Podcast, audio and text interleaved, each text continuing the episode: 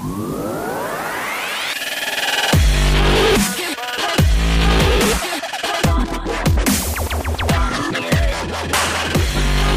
לכולם, וואו, אני מתרגשת. אה, אתם על הבריף, הפודקאסט הראשון אה, בעברית לאנשי שיווק בנושא שיווק, אבל שיווק שהוא קצת אחר. אני דינה שובל. ואני מאיה גרוסמן. ושתינו אה, חברנו יחד לעשות את, ה, את המיזם המשותף שלנו כדי לגרום לשיווק בארץ להיות קצת אחרת ולהביא את האנשים שיכולים לעזור לכם לחשוב בצורה שונה על התוכנית השיווקית שלכם ועל המוצרים שאתם משווקים. מאיה, בואי נספר איך הגענו בכלל לרעיון לגמרי, אז אה, שלנו. אנחנו חברות כבר כמה וכמה שנים, שתינו עוסקות בשיווק. ובכל המפגשים שלנו, איכשהו השיחה תמיד מידרדרת אה, לענייני עבודה, ואיזה קמפיינים יש לנו, ומה חדש בתחום. ובאחת השיחות פשוט אה, ככה הסתכלנו אחד על השנייה ואמרנו, וואו, אנחנו חייבות לעשות את זה עם, עם עוד אנשים. וככה בעצם נולד הרעיון של הבריף. הוא התחיל בעצם בסלון, ומהסלון הוא עבר אה, למשרדים ממוזגים עם אה, שלושה מיקרופונים ומערכת אה, בקרה של ווליום, ואנחנו בסדרה הראשונה נתמקד בראיונות עם נשים, כי בכל זאת שתי נשים, אם אנחנו לא נעשה העדפה מתקנת אז מי? ובפרק הזה אנחנו שמחות מאוד לדבר על אחד הנושאים שהכי אה, מדוברים בתקופה האחרונה בתחום השיווק, שזה אה, תחום הביג דאטה. אכן, תחום אה, שהפך ממש ל-buzzword, אבל המון המון אנשים לא בכלל יודעים מה זה אומר ביג דאטה. או מה אפשר לעשות עם זה. נכון, ולשם כך הבאנו אורחת שתספר לנו על זה קצת יותר. אז היום אנחנו שמחות לארח את אה, ליז בורנשטיין, אה, שהיא סמנכ"ל שיווק ופיתוח עסקי בחברת B2C, חברה שמתמחה ביישום פתרונות עסקיים בשיווק ממוקד וניהול לקוח רב ערוצי. ליז מגיעה בעצם עם ניסיון של למעלה מ-15 שנים בתחומים של שיווק ממוקד לקוח, ניתוח התנהגות לקוחות מבוססת נתונים. אה, ליז, שלום, אנחנו שמחות לארח אותך כאן אצלנו, ברוכה הבאה. בטח שמעת את המשפט האלמותי, אה, דאטה זה כמו teenage sex, כולם מדברים על זה, אף אחד לא באמת יודע איך עושים את זה, כולם חושבים שכל השאר עושים את זה, אז כולם מספרים שהם עושים את זה. אז מה זה ביג דאטה והאם בכלל יש דבר כזה? כן, שמעתי, מכירה, אה, יש בזה משהו, אה, אני חייבת להודות. בתור מי שעוסקת באמת הרבה מאוד שנים בתחום הדאטה ובעולם של איך מתרגמים דאטה אה, ככלי שיווקי, ככלים לניהול אה, אה, וקבלת החלטות בארגון, העולם הזה בעצם עבר הרבה מאוד שינויים ואבולוציה מאוד גדולה בשנים האחרונות. היום קוראים לו ביג דאטה, big data analytics, והוא בעצם יוצר הרבה מאוד רבדים חדשים של היכולת לנהל מידע. אה, אבל בגלל שזה הפך ל-buzz, ובגלל שכולם מדברים על זה, אז זה נורא נחמד להגיד שאנחנו רוצים לעשות ביג דאטה בארגון, ואנחנו שואפים לעשות ביג דאטה בארגון, אבל הדרך לשם היא מאוד מאוד ארוכה. אה, וגם הרבה מאוד ארגונים שהיום אומרים אנחנו עושים ביג דאטה, או רוצים לעשות ביג דאטה, לא באמת מוצאים את הדרך, או יודעים בעצם לאן הם רוצים ללכת בתוך הסבך המאוד מאוד גדול הזה. אה, כשאני חושבת שביג דאטה בכלל אה, כמונח, אה, מה שעומד מאחוריו זה קודם כל צורך עסקי, אוקיי? דאטה זה מונח מאוד מאוד תפעולי ומאוד מאוד אה, אה, תהליכי, אבל בסופו של דבר, כדי לקחת את הדאטה הזה וכדי להפוך אותו למשהו שיש לו ערך בתוך הארגון, אנחנו מתחילים מצורך עסקי. צורך עסקי הוא זה שבעצם עוזר לנו להבין מה אנחנו רוצים בהיבט הטכנולוגי, מה אנחנו רוצים בהיבט התהליכי, מה אנחנו רוצים בהיבט התפעולי, ומזה אנחנו בונים תמונה של מפת הביג דאטה בתוך הארגון, שמה שמרכיב אותה זה צרכים טכנולוגיים, זה צרכים של הון אנושי, וזה צרכים של תהליכים ושינויים בתוך הארגון. אז בעצם איזה סוגים של דאטה יש היום? מה הארגונים צריכים למדוד? יש כמה סוגים של דאטה. יש, אם אני אלך רגע אחורה לעידן הישן, מה שהכיל את מירב הדאטה בתוך הארגון זה דאטה שמגיע ממערכות תפעוליות. זה מידע שיש לי ב-CRM, זה מידע שיש לי במערכות תפעוליות שמנהלות טרנזקציות, זה היה מרבית המידע בעצם שמנהלים ארגונים, אם לא 100% מהמידע אז 80% מהמידע. היום בעצם יש איזה, איזשהו סוויץ' ומעבר שמרבית הדאטה מגיע מהמרחב הדיגיטלי, מה שהיום אנחנו קוראים לו Unstructured Data. אה, והוא בעצם מכיל אה, הרבה יותר מידע ממה שיש לנו היום מהמערכות התפעוליות. תחשבו על, אה, צרכן בארגון, basic. אני לקוח של הרבה מאוד ארגונים, ביום יום אני מייצרת כמות אדירה של מידע. רוב המידע שאני מייצרת עבור הארגון מגיע מהמרחב הדיגיטלי. לא מזה שאני מתקשרת למוקד השירות או מייצרת איזושהי טרנזקציה תפעולית. מזה שהייתי המידע... בפייסבוק, שנכנסתי לאתר שלהם וכולי. נכון, גלשתי באתרים וראיתי פרסומים שלהם ולחצתי על פרסום, הייתי בפייסבוק, נכנסתי לאפליקציה כדי לחפש הטבה כזו או אחרת. בכלל, המרחב הדיגיטלי היום מייצר 80% מהמידע. אל מול 20% שנמצא במערכות התפעוליות, וזה בעצם ההיפוך של המגמה. אגב, זה נורא מעניין, כי עד היום, עד העידן הסוציאלי הזה, אה, בעצם רק לחברות שהן היו B2B הייתה דאטה, אה, דאטה משמעותית. כי היה להם דאטה מזוהה, דאטה פרסונלי, והיה להם כמויות B2C. גדולות יותר של דאטה, B2C, סליחה. נכון. והיום זה בעצם מתחיל להתהפך. נכון. ונשפכים יותר ויותר סוגים של דאטה אה, לתוך המערכות, ואפשר לנתח יותר ויותר התנהגויות. נכון, כי באמת רוב ארגוני ה-B2B באופן טבעי, והם לא היו צריכים להתאמץ בשביל זה, צברו דאטה. כי בעצם, מעצם זה שאני בחרתי להיות לקוח שלהם, אני מייצרת דאטה. אני מגהצת כרטיס אשראי, אני מייצרת דאטה. אני מדברת בטלפון כחברה, כלקוחה של חברת סלולר, אני מייצרת דאטה. הם לא היו צריכים להתאמץ בשביל הדאטה הזה. והשינוי במרחב שבו הלקוח בעצם מתקשר איתנו, מאפשר לארגונים לאסוף הרבה יותר מידע, אבל גם להתאמץ בשביל להביא את המידע הזה. כי אם זה מידע שמגיע ממערכות תפעוליות, לא דרש ממני שום מאמץ כארגון, הוא פשוט זרם אליי, היום בשביל להביא את המידע הזה מהרשתות החברתיות, מהמרחב הדיגיטלי, מהנכסים הדיגיטליים שלי, כארגון אני צריכה להתאמץ, אני צריכה להטמיע כלים וטכנולוגיות שיביאו את המידע הזה, שיבנו אותו, שיהפכו אותו למידע שאני יכולה להשתמש בו עסקית ולעשות איתו משהו, ולכלים בניהול קבלת ההחלטות ביום-יום שלנו. אז אם אנחנו מדברים על סוגים של דאטה, יש שני סוגים עיקריים של דאטה בארגונים, בין אם אתה B2B או B2C, ל-B2B יותר קשה להביא את המידע מתוך המערכות הפנימיות של הארגון, בטח ברמה פרסונלית, אה, אבל עדיין יש דרכים וחלק מהארגונים כבר מגיעים לשם היום, אבל שני סוגים של דאטה. הדאטה המובנה, הדאטה שמגיע מהמערכות התפעוליות ונמצא בתוך הארגון, הדאטה שנוצר by default ממה שהלקוח עושה בהתנהלות מולי כלקוח, והדאטה הלא מובנה שקיים במרחב הדיגיטלי, בין אם זה המרחב שאני ההון מדיה שלו כארגון, או בין אם זה מרחב שאני לא ההון מדיה שלו, אבל עדיין אני רוצה להמשיך ולפרסם שם פרסונלית ולעשות אה, אה, בעצם אה, ניתוח התנהגות גלישה של הלקוח, שיוצא החוצה מהמרחב שלי וממשיך לעקוב אחריו. שזה, שזה גם אפרופו ה-structured וה-unstructured, גם סוג של ההבדל בין דאטה מזוהה, פרסונלית, לדאטה לא מזוהה, או שזה שני סוגים אחרים נוספים של דאטה? זה עוד סוג של מידע, כי בעצם... כשאנחנו מדברים על דאטה, במרחב של ה-structure של, ה-structure data, של כל המידע המובנה שנמצא אצלי בתוך הארגון, מרביתו מזוהה. אני יודעת מי הלקוח שלי, ובמרביתו אני יודעת גם לזהות אותו ולנהל בעצם אגרגציות של מידע אה, וסיכומים בכלל של התנהגויות כדי לקבל מהם תובנות עסקיות. במרחב הדיגיטלי יש לי שני סוגים של מידע. יש לי את המידע האנונימי ויש לי את המידע אה, הלא אנונימי, ששם אני יודעת לזהות את הלקוח.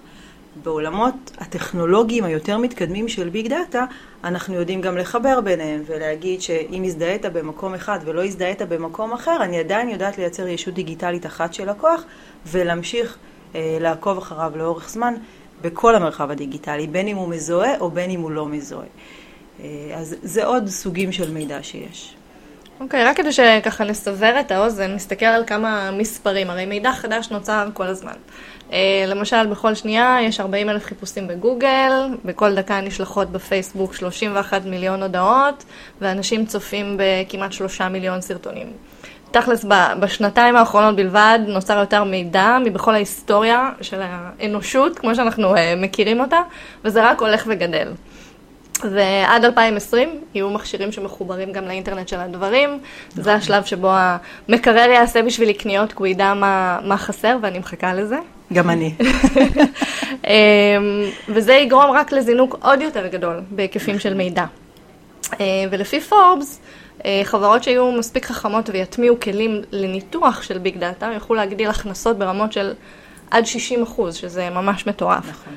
אז זה נורא חשוב להשקיע בדאטה, אבל בעולם שרווי מידע, איזה סוגים של מידע, של מידע באמת חשובים לחברות? מה ה-must ש, שכל חברה היום צריכה לעשות? מה אפרופו צריך לעשות כדי להשקיע בדאטה ולא לשקוע מעודף דאטה? אז תראו, העולם של ביג דאטה, אה, או יותר נכון, תפיסה נכונה של אה, יישום ביג דאטה בתוך ארגון, לא מגיע מהמושג של היקף הדאטה. הוא לא מגיע ממקום של גודל הדאטה, וככל שאני אביא יותר דאטה, אז יש לי ביג דאטה. זה לא שם.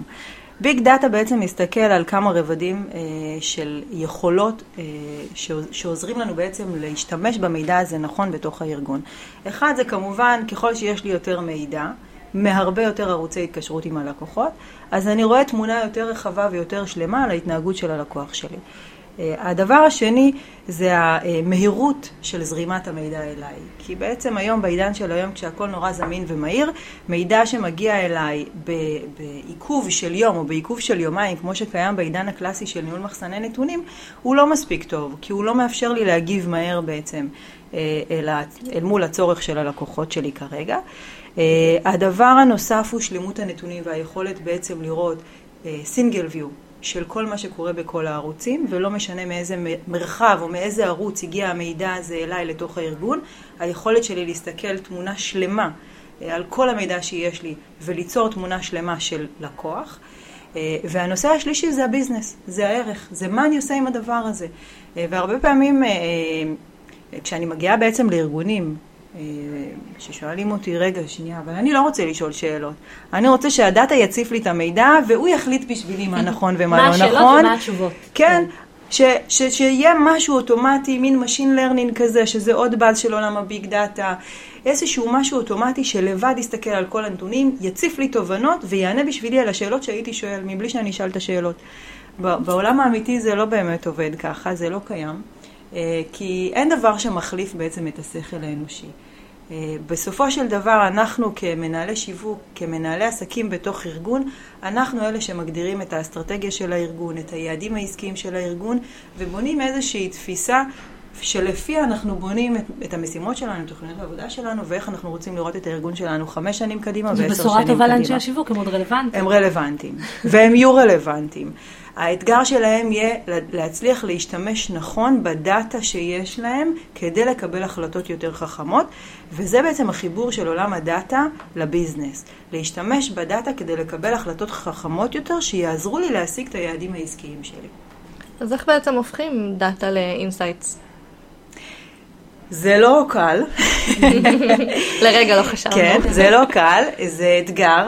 וזה גם לא אתגר שמפתחים אותו ביום או בשבוע בארגונים, יש פה גם הרבה מאוד תהליך של ניסוי וטעייה. אז בואי תפרטי זה... לנו קצת יותר אפרופו על התהליך הזה של חברה שרוצה להתחיל לעבוד בדאטה. מה התהליך בעצם שהיא אמורה להתחיל לעבור? אוקיי. Okay. תראו, בנייה של roadmap בעולם היישום של ביג דאטה בעצם אה, כולל בתוכו ארבעה מרכיבים עיקריים, אוקיי? Okay? מרכיב אחד זה המרכיב של אה, מה שאנחנו קוראים לו הכר את הלקוח. היכולת שלי לאסוף מידע ממגוון מערכות ולייצר לעצמי איזשהו פרופיל לקוח, customer profile, שמאפשר לי לראות תמונת לקוח 360. ב-day one אף ארגון לא יכול לייצר את זה מכלל המידע במאה אחוז שיש לו מכל נקודות המגע עם הלקוח, וגם כאן בונים איזשהו roadmap, עם מה אני מתחיל ואיפה אני רוצה לסיים ומה אני עושה בדרך. אחד זה העולם של הכר את הלקוח. הדבר השני זה עולם של העשרת מידע אנליטי. למה בעצם ומה ההבדל בין הכרת הלקוח להשארת מידע אנליטי. הכרת הלקוח זה אספתי מידע מהמערכות השונות והבאתי אותו אליי. ברובד הזה של המידע זה איזשהו סיפור שהלקוח מספר לי, שאני יודעת לקרוא אותו, אבל אני עוד לא יודעת לתרגם אותו לצורך או לתובנות עסקיות. היכולת שלי לתרגם את המידע הזה לצורך לתובנות עסקיות מגיע מעולם של אנליטיקה, מעולם של predictive ומעולם של ניבוי וחיזוי. כאן בעצם אנחנו משלימים את, ה, את היכולת שלנו בתוך הארגון באמצעות כלים של predictive ו machine learning. אני לוקחת מידע שהוא מידע גולמי, אני קוראת את הסיפור ואני מסיקה ממנו תובנות של מה לקוח צריך עכשיו, איפה הוא צריך את זה, מתי הוא צריך את זה, ומה הדבר הנכון לעשות בכל אינטראקציה ואינטראקציה עם הלקוח על בסיס המידע שלמדתי. לקחתי סיפור, תרגמתי אותו לתובנות, ועכשיו אני בעצם רוצה לעשות עם המידע הזה משהו. מכאן אני בעצם מגיעה למרכיב השלישי בעולם הזה של אה, שיווק פרסונלי שמבוסס ביג דאטה, וזה אה, מערכות לניהול וקבלת החלטות פרסונליות. אוקיי? Okay. חשבתי. שאנחנו צריכים לקבל את ההחלטות האלה, אבל יש מכונה בשביל זה? יש מכונה בשביל זה, כן. כי תחשבי, בעולם שבו יש לך מאות אלפי או מיליוני לקוחות, ואת רוצה להיות פרסונלית, ולכל לקוח כזה יש סיפור אחר, את הסיפור שלו, ובאמצעות הסיפור שלו את רוצה להציע לו גם את המסר הכי רלוונטי. בערוץ הכי רלוונטי ובזמן המתאים ביותר. כאן כבר בעצם את נכנסת לממדים של הרבה מאוד הצעות, של הרבה מאוד תהליכים שכולם עובדים במקביל כל הזמן, וכאן לכאן נכנסת בעצם מערכת אוטומטית. שבסופו של דבר מתפעלת את השכל שאנחנו מכניסים אליה. ככה okay? אוקיי? אגב קונים היום מדיה חכמה, זה בדיוק המהות של מדיה פרוגרמטית, להבין מה הזמן הכי רלוונטי, מי הקהל הכי רלוונטי כדי לעשות אופטימיזציה הכי נכונה של המדיה, אז פשוט אותו דבר בעולמות פרסונליים. נכון, נכון. אה, אז רגע אני רוצה לעשות איזשהו סיכום ביניים. אה, דאטה, אנחנו מבינים שהוא כלי באמת חשוב, שחברות צריכות לעבוד בו היום כדי שיהיה להם יתרון תחרותי. אה, במהות שלו הוא צריך לענות על איזשהו צורך עסקי, בראש ובראשונה.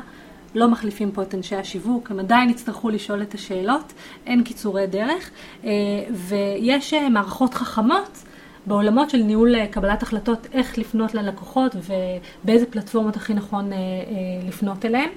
אז השלב הבא, או השאלה הבאה, היא איך אנחנו עושים, אפרופו את החיבור הזה, בין הדאטה או ה insight של, שלנו ל branding, לפעילות השיווקית שלנו. איך אנחנו עושים את ה linkage הזה, את החיבור. בסופו של דבר, ההטמעה של התהליך הזה אה, בתוך, אה, בערוצים השונים ובתוך התנהלות של ארגון, מגיעה לידי ביטוי אה, בעיקר בעולמות של אה, journeys שאנחנו בונים היום, שהם רב ערוציים. למה הכוונה? אם אני אסתכל רגע על ארגון, יש, יש לו שלושה עולמות תוכן שבאמצעותם אנחנו מנהלים את מרבית האינטראקציות שלנו עם הלקוח. עולם השיווק, עולם הפרסום ועולם השירות, אוקיי? אם פעם בידלו ביניהם, וכל אחד ניהל את התהליכים שלו, שירות ניהלו את התהליכים שלהם, שיווק ניהלו את שלהם, בין אם במדיה אה, הפיזית או הדיגיטלית, ופרסום חי בפני עצמו. היום כבר לא כל אחד חי בנפרד, אלא אנחנו צריכים כארגון שרוצה להיות פרסונלי וממוקד לקוח, לחבר את שלושת העולמות האלו לאיזשהו מסע אחד רב-ערוצי, שמדבר חכם עם הלקוחות על בסיס הדאטה שיש לנו. אז הטמעה של כל התהליך הזה בארגון בעצם מורכבת מכמה דברים. אחד, מאיזושהי יחידה אנליטית שמורכבת מהון אנושי, נדבר גם על התפקידים החדשים שכל הדבר הזה בעצם מייצר mm-hmm. בתוך הארגון, מורכבת מהון אנושי שיושב בתוך הארגון, והתפקיד שלו הוא לקחת את כל מה שאנחנו בביזנס מגדירים שאנחנו רוצים לעשות, להפוך את זה לתובנות ולתהליכים תפעוליים אוטומטיים אל מול הערוצים השונים. כשזה מוצג ללקוח, בסופו של דבר, כל הדבר הזה ברקע הוא שקוף. הרבה פעמים אומרים לי, רגע, מה, אז אנחנו האח הגדול? כאילו, אנחנו סוג של האח הגדול? אבל הלקוח לא מרגיש את זה. מבחינת הלקוח, כשהוא מקבל מסר עם שיווק פרסונלי, בין אם זה באתר שלנו, באפליקציה, או באנר שהוא ראה בפייסבוק, מבחינתו זה וואו, מבחינתו זה וואו, איזה שירות החברה הזו נותנת לי, זה פשוט מדהים. כי ידענו לקלוע לצורך. ידענו להיות הכי מתאימים למה שרלוונטי. וגם האטנשן שלו יהיה הרבה יותר גבוה נכון, להצעת ערך רלוונטית. נכון. לקוחות שמקבלים מסרים, שהם לא רלוונטיים לצרכים שלהם, בעצם בסופו של דבר מאוכזבים מאיתנו כארגון. ברור, כמה פעמים אותי. אה, התעלמנו מפופ-אפים ודברים שפשוט לא היו רלוונטיים. נכון. אתם מכירים אותי, אתם יודעים מי אני. אין שום סיבה שאם אני, אה, כלקוחה שאתם מכירים אותה, מתנהגת בצורה מסוימת, יקבל מכם מסרים מטרידים לצורך העניין, כי הם לא רלוונטיים. זה ה trade-off, אני נותן לכם מידע אודותיי, תיתנו לי נכון. אינפורמציה שהיא רלוונטית לי. לחלוטין, ולקוחות מצפים לזה היום. הם מצפים לזה. טוב, אני היום חזק במספרים, אבל uh, בשנת 2014 uh, אה, עסקים השקיעו היקף של כמעט שלושה וחצי מיליארד דולר בטכנולוגיות של דאטה. וגם לפי מה שאת אומרת, נראה לי שבסך הכל התהליכים של האיסוף והניתוח של המידע דורשים השקעה לא קטנה בתקציבים, במשאבים, בכוח אדם. זה עוד לפני שדיברנו על תפקידים. כן. לגמרי. נכון. בסופו של דבר זה משתלם? יש איזשהו ROI ברור? יש ROI מאוד ברור, אה, וגם אם נורא קשה לכמת אותו היום לכסף ולהגיד בעוד שנה, מהרגע שהתחלתי להטמיע את התפיסה, בעוד שנה אה, זה הכסף אה, שאני ארוויח, ובעוד שנתיים זה הכסף שזה יתרום לי לארגון, וכן הלאה, עדיין אנחנו רואים בארגונים שכבר עכשיו הטמיעו חלקים מסוימים של יכולות ביג דאטה, שינוי בכמה מדדים עיקריים. כשהשינוי מגיע לידי ביטוי פעם אחת באפקטיביות המכירה שלנו, וככל שאנחנו יותר פרסונליים, האפקטיביות עולה באופן משמעותי.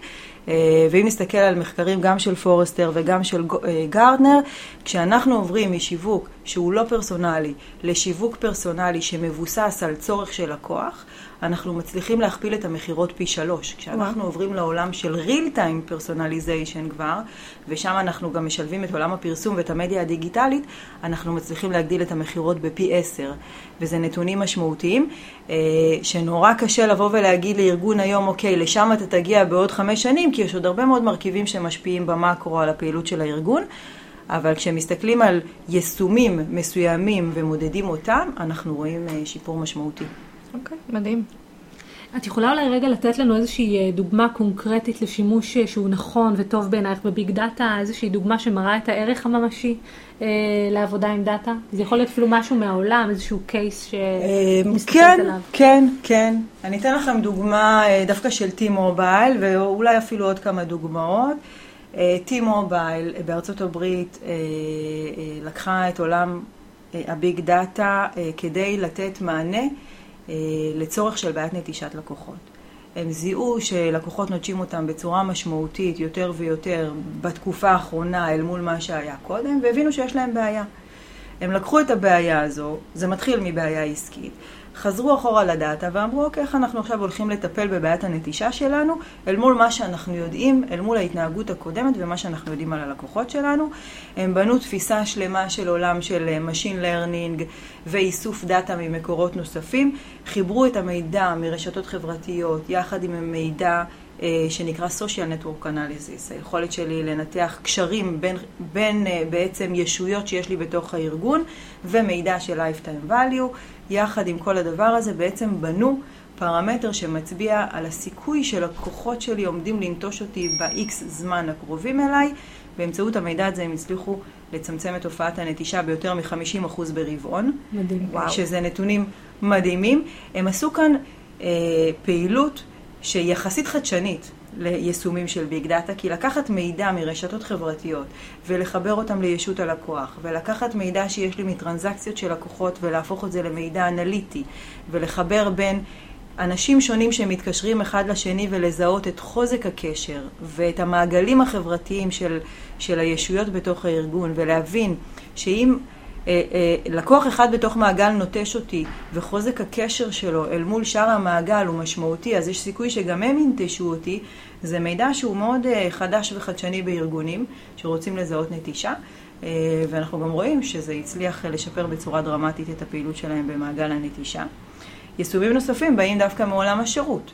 בעולם השירות יש יישומים שמצביעים על זה שבאמצעות איסוף של דאטה מהמרחב הדיגיטלי, אנחנו מצליחים לשפר את אה, זמן הטיפול בלקוחות ביותר מ-40 אה, כשלקוח נתקל באיזושהי בעיה במרחב הדיגיטלי, או מצביע על איזשהו צורך במרחב הדיגיטלי ופונה אליי לשירות, וידענו לזהות את הצורך המוקדם הזה, כי אספנו מידע מה, מהמרחב הדיגיטלי ושיקפנו את זה לנציגים בשירות לקוחות, זמן השיחה צומצם ביותר מ-40 כשאנחנו מסתכלים על מוקדים של 300, של 400 נציגים, זה דרמטי.